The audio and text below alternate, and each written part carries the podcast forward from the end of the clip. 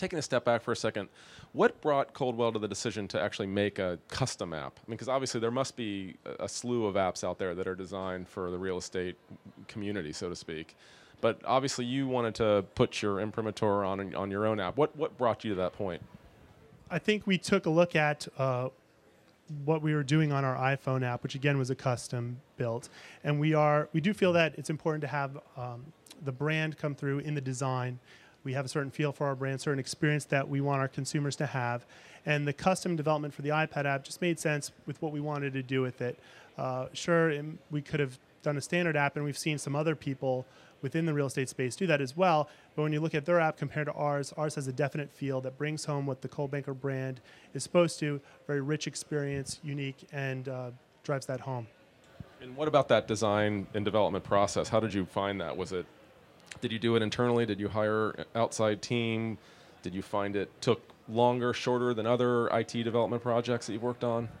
Well, I think we don't have an internal IT team, so that made that decision very easy. you know, we use an outside team, and we're very lucky to have some great agency partners on the design side and the technology side, and then us on the business side. And you know, it's a very creative process. Um, you know, we are not IT people, we're marketing people, so the idea comes first. The technology supports the idea, and I think that's really critical um, when you're when you're developing.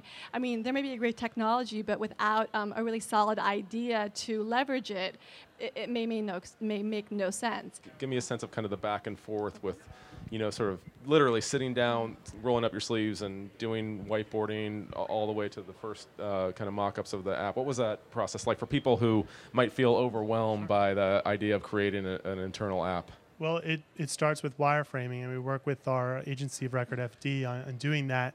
We come together and we say, here's the functionality that we want, what we want to showcase, the bread and butter, the real estate search, adding in the video, then they'll come and say, well, what about uh, some community information? What if we go work with the Yelp API? So we wireframe that out, and then they take the design, con- take it to the designers, bring concepts, and we want to make sure that what we're designing for our app feels similar to everything else that we're doing.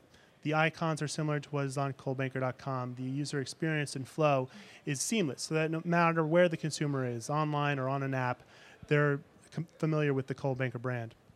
And I think, you know, what we learned when we launched the iPad app, it was our newest app. So we went back, looked at our mobile websites, our iPhone app, and kind of refreshed that look and feel to maintain that consistency. So we actually were able to have some learnings from the iPad that then, um, you know, had a domino effect on our other products as well.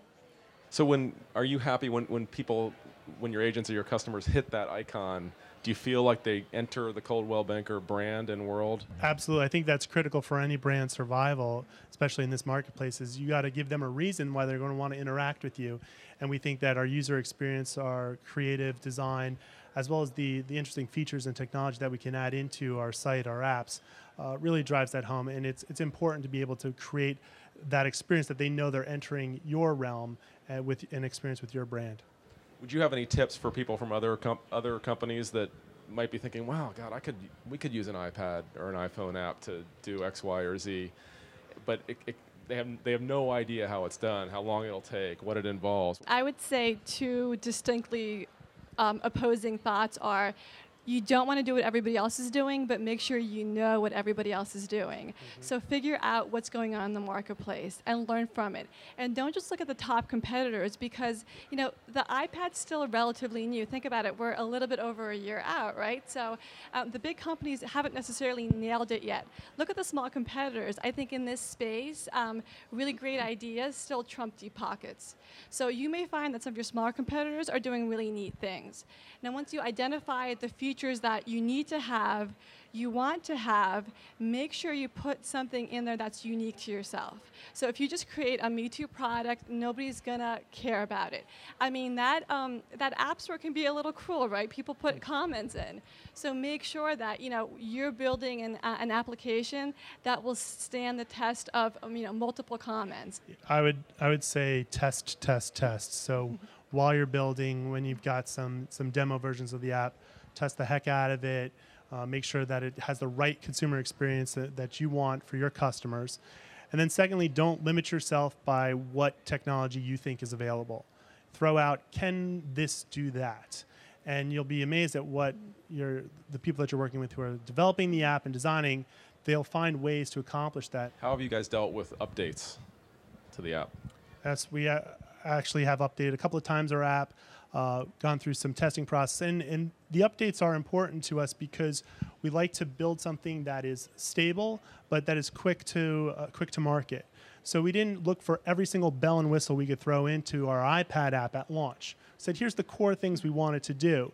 Then we use an iterative process to say, all right, let's add this. You know what? In another couple of months, let's look at this, and to continue to add features to give reasons for people to continue to use the app, for people to come back to it as well.